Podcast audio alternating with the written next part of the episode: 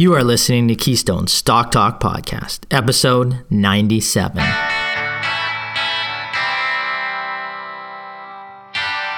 If this is your first time listening, then thanks for stopping by.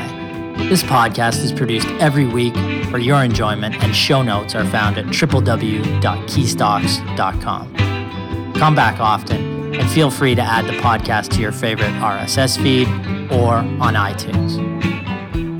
You can also follow us on Twitter at Keystocks and on Facebook or via our 24 hour streaming radio station, pennystocks.fm.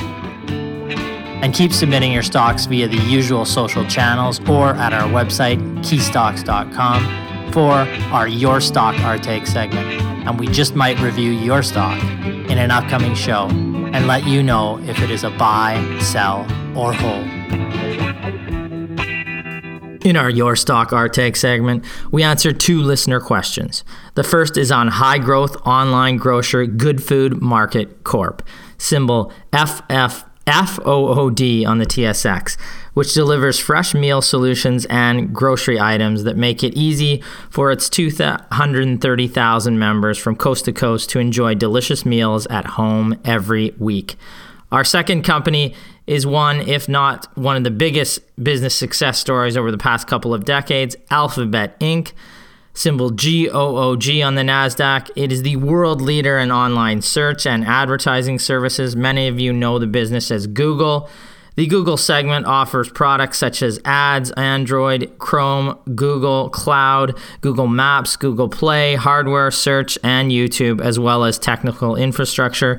The company also offers digital content, cloud services, hardware devices, and miscellaneous products and services. We let you know if this tech giant has more room still left to grow. I'm going to welcome just Aaron this week. Brennan is off the podcast this week as he's uh, selling tickets to our upcoming DIY seminars. Are you looking forward to those, Aaron? Oh, absolutely. We're, we're going to come out with some new content and uh, pretty excited about that as well. As you know, Ryan, every um, every year or so, we like to refresh the content for our DIYs and really kind of use the experience that we have talking to people at these events to figure out what exactly um, it is that that they're interested in learning um, and what type of information we can provide them that will give them the best value. Actual practical tools that they can apply um, to becoming better investors making better investment decisions and of course avoiding really bad uh, investment ideas. So yeah it's it's uh, it's it's gonna be uh, it's gonna be another amazing event yeah, I'm really excited to get out there, talk to our clients, but mainly, you know, talk to new clients that we can potentially help simply build that 15 to 25 stock portfolio, uh, save on fees, and uh, mainly, you know, find some great individual stocks to put in uh, that investment portfolio. And I'm happy to say we're going to be in nine cities this spring. We're going to start off in Kelowna on March 31st. We're going to be in Calgary on April 1st, April Fool's Day. We're going to be Edmonton on April 2nd. The next week, we're going to be back in Vancouver on April 7th, in Langley on April 8th, in Victoria on April 9th. And the final week, we're going to be out east, Markham on April 14th, Oakville on April 15th, and we're going to visit Montreal for the first time on April 16th. So, anybody who's listening out there in Montreal, we encourage you to come by. Uh, that uh, that seminar. It's the first time we'll be out there. We've had many requests, so we'll see what type of crowd we get when we're out there. But we're going to really simply focus on how to build that simple 15 to 20 stock, 25 stock portfolio that enriches you, not your advisor. Learn why the traditional big bank, high fee, diversified model is killing your returns. We talk about some hot topics. Alternative energy stocks have a top buy there. And find out if environmental, social, and governance or ESG stocks, which are all the rage, or that type of investing is all the rage, is right for your portfolio. Going to quickly look at cybersecurity, artificial intelligence, and cannabis, see if there's some buys in your portfolio there, or if you should be avoiding some of those sectors. Aaron's going to talk about the profile of a great stock. Uh, we're going to talk about how dividend growth stocks can provide both great income and tremendous long term growth in your portfolio. We're going to find out some macro, our quick macro overview of the markets, whether or not stocks are cheap or expensive, what to do in a recession or a crash. We're going to reveal and discover five stocks that we believe should be in your portfolio today. And we're just going to help you simplify your portfolio, pay less fees, and take control of your financial uh, future in 2020. Uh, it's your money, so why not make the choice to uh, start down this path today? And we hope to see many of you there at these events over the coming months. Well, when you say it like that, Ryan, it seems like we have our work cut out for us. there's a lot of content. There's a lot of information, but we've been doing this for several years now, so yeah, uh, we we we've we boiled it, we've broken it down to a to a good system. For sure. Now we got two, you know, kind of hot button topics we're going to talk about this week before we get into the two companies. Uh, the first is coronavirus fears, and then we're going to talk about Warren Buffett's uh, AGM, the annual general meeting of Berkshire Hathaway, and Aaron's got some thoughts there after uh, listening to uh, and reading through the shareholder letter. Now, I'm going to talk about the corona fears. Uh, we getting we've got many questions on this, and understandably so. Uh, now, I think there's two factors at play here. The pullback that we saw over the start of this week. Number one, one thing we know is that markets hate uncertainty. Now, the possibility of a global pandemic, however remote, will cause uncertainty. So it's not surprising that the markets have pulled back there is an economic impact here in China. For example, just anecdotally, Shanghai Disney, a joint venture between Disney and the Chinese government, which is packed on a regular basis, is shut down at present. Many uh, places where there are large gatherings are just shut down and not allowed to go on at present. So there'll be an impact there. Now, whether the coronavirus spreads globally and impacts commerce still remains to be seen. Historically, these type of events have been isolated to a quarter or two, financially speaking. Perhaps this case will be different as the coronavirus has certainly already spread more than SARS, for example.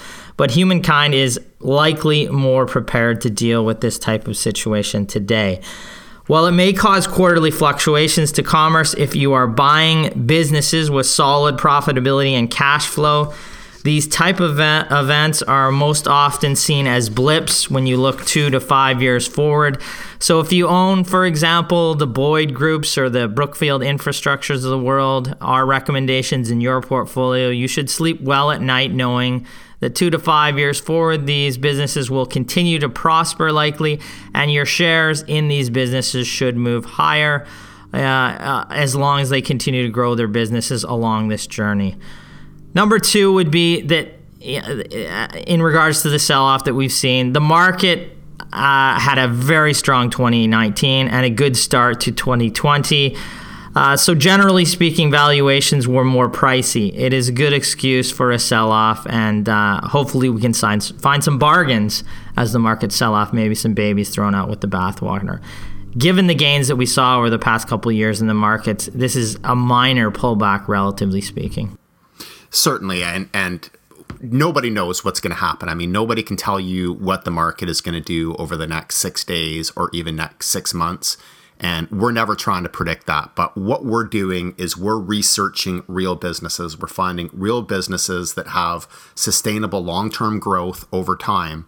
And if you're investing in those types of companies, um, it shouldn't matter what happens over the next six months or even over the next 12 months. You're really investing uh, for the next two to three to five years as those companies execute their strategies and continue to grow their, their earnings per share. Now, there are always going to be periods where that earning growth stalls, um, even reverses over a period of time. But as long as you're investing in a company that is providing a product or a service which is going to be needed over time, um, that company should be able to recover. Just as an example, um, cybersecurity, artificial intelligence, cloud computing, these are areas that we've invested in. Uh, those aren't going away um, because of an event uh, like the coronavirus. Now, you know, certainly there could be a situation where corporate investment uh, cyclically declines and companies that operate in these spaces and in other spaces will um, see a decline in revenue growth, or revenue growth will stop, earnings growth will stop.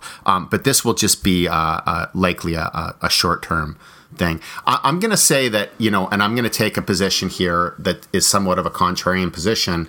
Um, and I don't mean to to downplay the seriousness of something like the coronavirus because it's resulted in a lot of deaths um, a lot of human suffering. I mean, I can't imagine what it would be like to be in one of these quarantine towns um, or not being able to, to leave your home. But from a completely uh, capitalistic uh, investor point of view, um, these things are actually very positive events for investors because we've seen the markets um, just go on a tear over the last 12 um, or so months.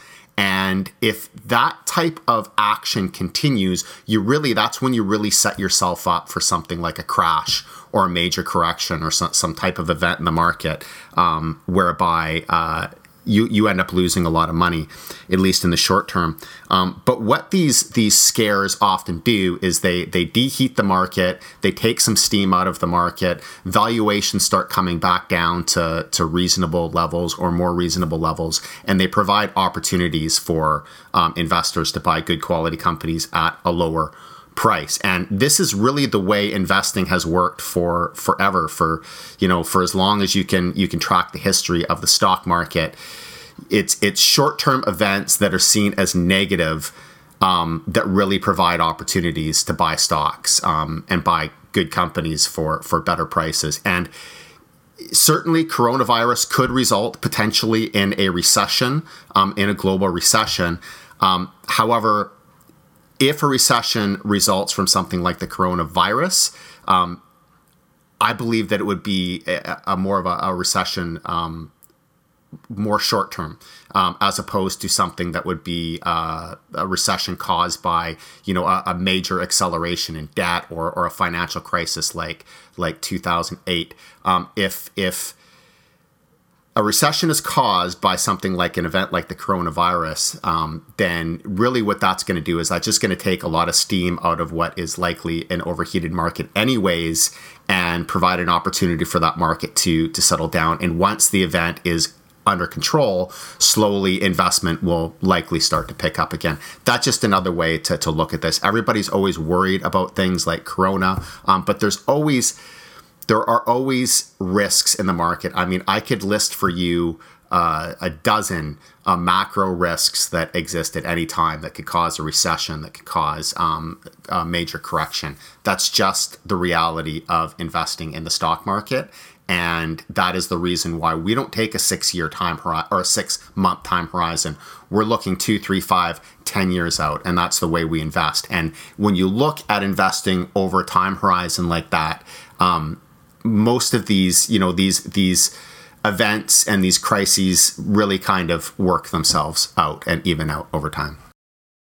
Excellent. And you had uh, some time to look over Berkshire Hathaway's uh, shareholder, uh, their AGM, the letter that Warren Buffett puts out every year. Uh, what were your thoughts there?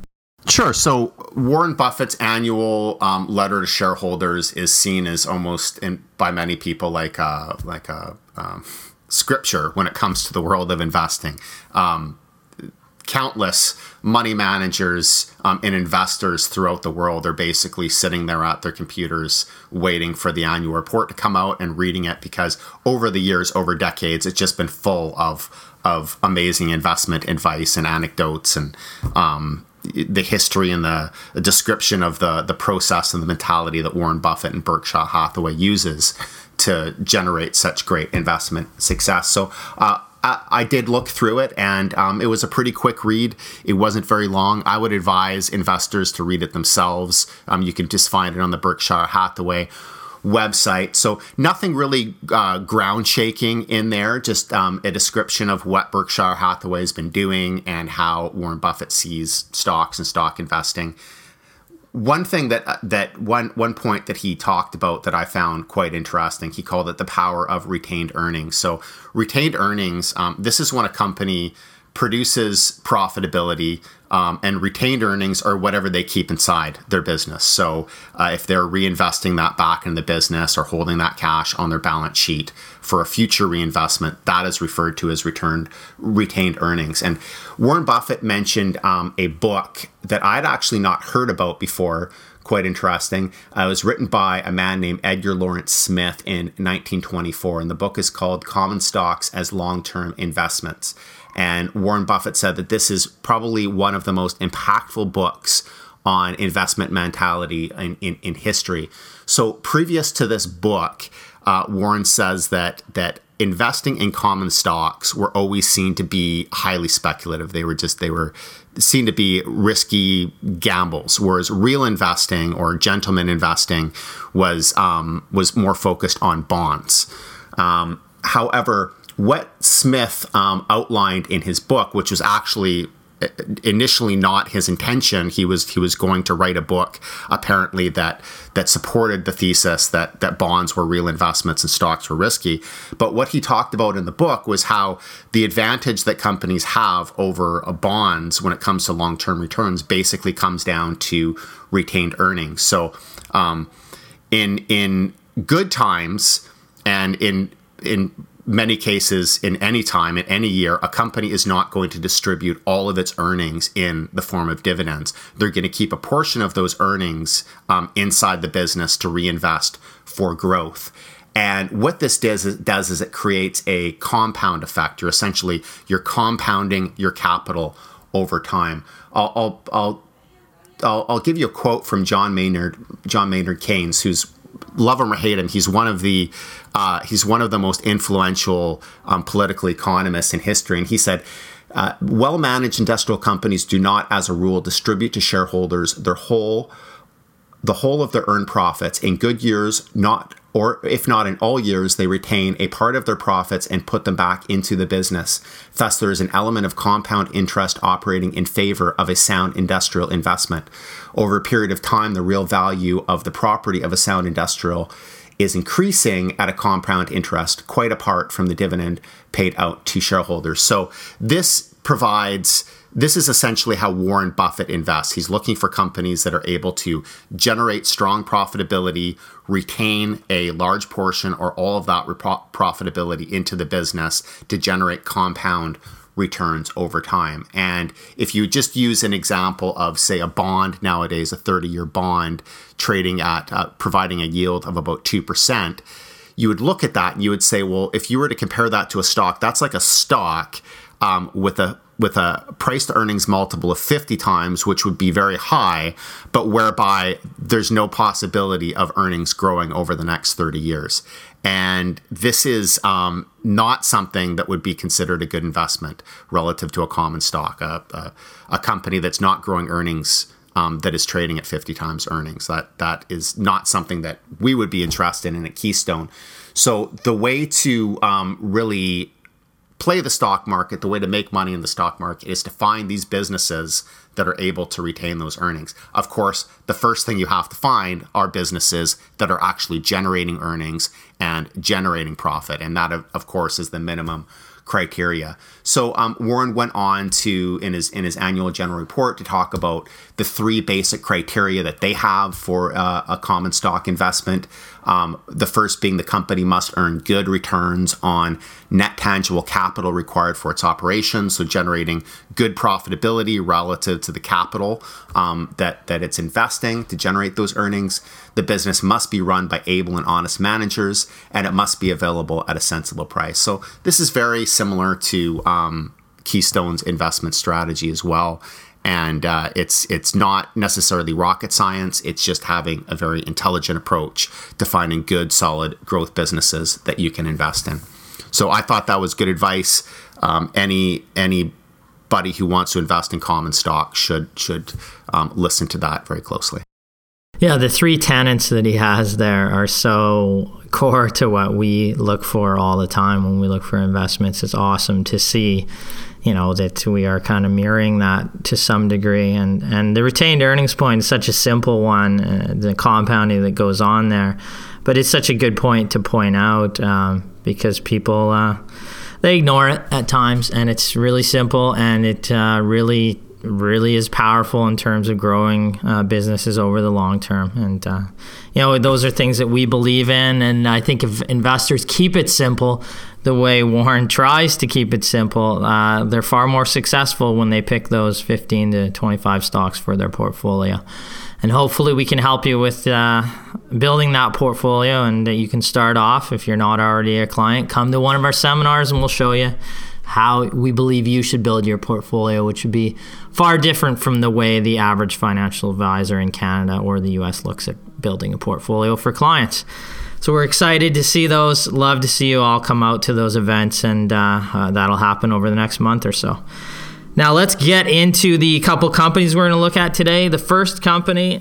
It's time we answer a question on your stock in a little segment we like to call Your Stock, Our Take. Buy, sell, or hold. Um, should be no stranger to listeners. Uh, it comes in, the question comes from Art via email. He says Google or Alphabet posted its quarterly results uh, a couple of weeks ago. What do you think uh, of the numbers? Would it, Google be a good investment over the next two or three years? And Aaron, you're going to handle that one. Sure. So, Google, there are two classes of shares uh, GOOG and GOOGL. Um, they both trade at a relatively similar price of just under $1,400 per share. Um, the company, the parent is is Alphabet. It's uh, almost a trillion dollar market cap company, a 980 billion. So Alphabet being the parent of Google, uh, Google is of course best known for internet search, and it owns an estimated 92% of the internet search market. In addition to search, Google also owns YouTube, Google Cloud Computing, which is the third largest cloud provider in the world, as well as a large portfolio of other applications and businesses, including Gmail and the Android operating system. The parent Alphabet also has a business segment referred to as Other Bets, which include more emerging, non profitable uh, technologies and businesses such as Waymo, which is an autonomous driving technology company. Well, Google Alphabet's price is stock price is up 24% over the last 12 months. Shares have dropped about 7% over the last week due to overall market volatility as the entire market has been dropping over this period. The company put out its 2019 fourth quarter and annual results a couple of weeks ago. Uh, Q4 revenue increased 17% to 46 billion. Operating income increased 13% to 9.3 billion and earnings per share for the fourth quarter were up 20% to $15.35. For the full year, revenue increased 18% to 162 billion. Operating income was up 24% to 34 billion and earnings per share increased 12% for the year to $49.16. Alphabet does have a cash-rich balance sheet with cash and cash equivalents of 109 billion and very minimal debt of only 4 billion. So that's net cash per share of about $150, which is over 10% of the company's current share price in net cash. From a valuation perspective, the company is trading at a price to earnings multiple of 29 times or 26 times if we remove the net cash we like Alphabet, and it's a company we've been researching for a while. We've come close to recommending it in the past. Although the company makes the vast majority of its revenue from ad sales, it is well positioned in very attractive technology themes like artificial intelligence, cloud computing, and Internet of Things. Over the past one or two years, we have made other uh, US tech recommendations in our US research uh, companies which have outperformed Alphabet over that period. One risk I will mention with respect to Alphabet is that, and this also applies to many of the big tech stocks, is that the regulatory environment can change rapidly and has been very politicized recently. The company has been subject to some very large fines, which have resulted in earnings volatility. For example, in 2018, Alphabet recorded a $5 billion fine from the European Commission. But Alphabet does check most of our boxes. It's highly profitable, growing, has a strong market leadership position in its space, a cash rich, cash rich balance sheet, and trades at a reasonable valuation. Just touching on the valuation discussion, last week we had Amazon as a Your Stock Our Take. Amazon and Google both have relatively similar growth in revenue, and yet Amazon trades at a price to earnings valuation of over 100 times, while Alphabet trades at between 25 to 30 times. One of the things we're doing right now in our US research is putting together what we call a cash rich report. This is an analysis of virtually every profitable growth stock in the US market that also has a significant net cash balance. Within the report, we're likely to include um, data and some analysis on between 100 to 150 individual stocks that fulfill our basic criteria. And potentially, this would result in one to three new stock recommendations. Alphabet will certainly be included in the report. I don't know right now if it will be a recommendation, but this is something that we're looking at. Yeah, no, it's a good summary on Google, and it certainly does check off a, a good deal of our boxes, uh, and may be included. Oh, it will be included in that upcoming report, which we look forward to releasing. Let's move on to our final Your Stock, Our Take. It's time we answer a question on your stock in a little segment we like to call Your Stock, Our Take Buy, Sell, or Hold. It's on Good Food Market Corp, symbol F OOD on the TSX, currently trading at around a dollar or two dollars and eighty cents, $168 million market cap. What does the company do? Good Food Market is a leading Canadian online grocery, delivering fresh meal solutions and grocery items that make it easy for its members, around 230,000 of them from coast to coast in Canada, to enjoy delicious meals at home every week. Now, Good Food has been a tremendous growth story in terms of revenues. Uh, if you look back in 2017, they had just under 20 million in revenues. 2018, it went to 70.5 million. 2019, 161 million on a trailing 12 months basis. Its run rate right now is about 188 million, not run rate, just on a trailing basis, 188 million. So great growth in revenues there. Last year, like I said, they did 161 million in uh, revenues. The net loss, however, last year was 20.9 million, an increase from 11.9 or 5 million loss in the previous year. Uh, Q1 has come out in 2020, uh, 90% increase in revenue of 56.3 million, but the company is still not profitable. They reached a milestone of 230,000 active members as at November 30th. Uh, now, the outlook for this company the online grocery industry is one of the fastest growing industries in the world. Good Foods Management has stated that it is as part of its strategy to delay short term profitability in order to invest in long term shareholder value creation. Good Foods' strategy continues to focus on growing its subscriber base while investing in improving its cost structure to achieve its long term margin goals. Management believes that growing Good Food's subscriber base, market share scale, and product offerings will allow the company to deliver greater value to its customers while attaining higher returns. Now, all of this is good in theory, but the company has not proven its model until it can produce at least one significantly profitable year, in our opinion. We are impressed by the revenue growth and the scr- subscribers, with but with a market cap of around 185 million, and the company yet to post p- positive earnings or funds from operations. Good Food just does not meet our criteria for investment at this stage. It is cash rich from recent financings. The company will, at some point, it will continue to though burn through this cash at its current rate and eventually need to raise more capital, diluting existing shareholders.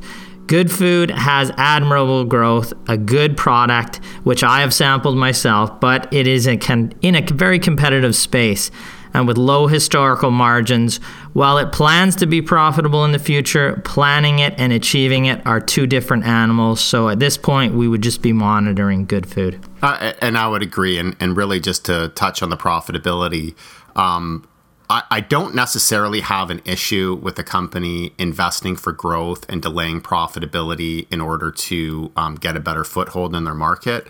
Uh, from a theoretical perspective, it certainly can make sense. Um, from an investment perspective, um, I, I, the issue that I have with that is that we don't know if their business model is ever going to be profitable. So when a company actually comes out and says we don't care about profitability, at least in the short term, um, that that may end up being a good move for them. Um, but on the flip side, what they're really saying to the market is that we don't have to manage our margins, right? So if they're managing, if they're if they're if they're spending to actually generate growth in the future that will one day turn to profitable growth. I can understand that. I can somewhat get behind it. But you don't know if that's what's happening or if really their business model is just never going to be profitable. Um, I can provide some insight as a customer because I was a customer at Good for good with Good Food for for several weeks. Um, I think that their food is very tasty. The recipes are very tasty. I got some really great ideas out of it. I could possibly use them again. Um, my complaint, though, would be I don't necessarily think it's the most family friendly service if you have young kids. Um, I also would say that, you know, there's a lot of work, even though Good Foods does prep some of the food for you, there's still a lot of work that goes into to making the meal, which is fine. But I find that, you know, the 25 minutes that they say, uh, it's going to take to, to prep a meal is I, I can't get it done. It usually will take me almost twice the time. So I know that there are, I would use good food again potentially, um, but I know that there's a lot of other services out there too. And that's something that investors have to really, you know, consider is the competition that's coming to the market and what, what competitive advantage good food has. Um, relative to those the, the, the those other companies. Now, if Good Food were growing its subscriber base and found a way to do this profitably, I would say that there's a competitive advantage in their business model. But um, until they're able to generate that profitability, uh, I wouldn't be an investor. Uh, I would agree. Um, it's a very competitive space, has been in the US as well. And I have to say, it must be nice to be able to say, that uh, you know we're going to forego short short term profitability to gain market share essentially. So you just don't have to be profitable and grow the top line. We're not certain here if the business you know is just spending to acquire clients, and then when they turn off that spending, does the growth rate you know drop considerably? And then you have a low growth company uh, that's slightly profitable. So then, what multiple do you apply to the stock? It does seem to me here like the strategy is to build up this business, gain market share, share and maybe sell it.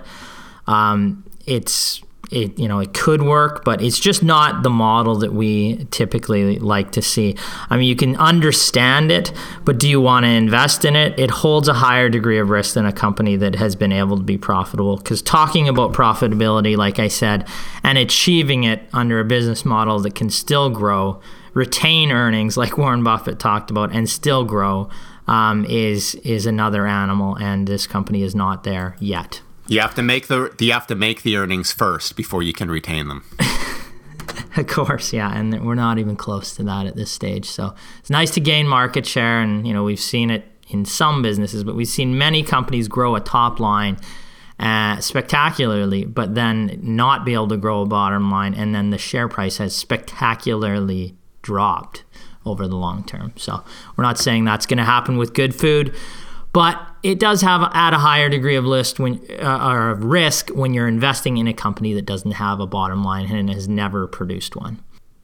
I think that's going to do our show for this week. I encourage all of you. Our ticket sales are uh, just have gone up on the site right now, I believe, for our uh, upcoming DIYs. Get your tickets right away. In many markets, they sell out before we get there. So uh, now get a ticket right away, and we'll see you over the next couple months in about nine cities across Canada. Thanks, Aaron, for co hosting with me, and I wish all of you profitable investing. Thank you, profitable investing.